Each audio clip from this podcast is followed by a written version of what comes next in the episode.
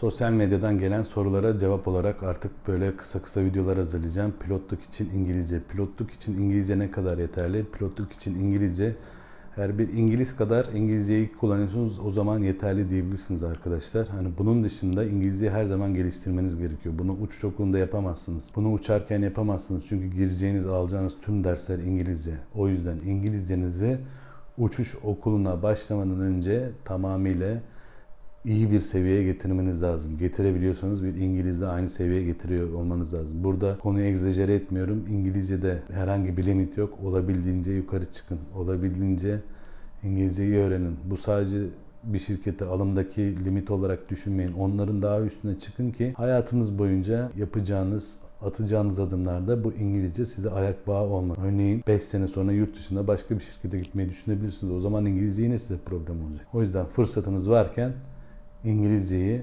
iyi öğrenin derim.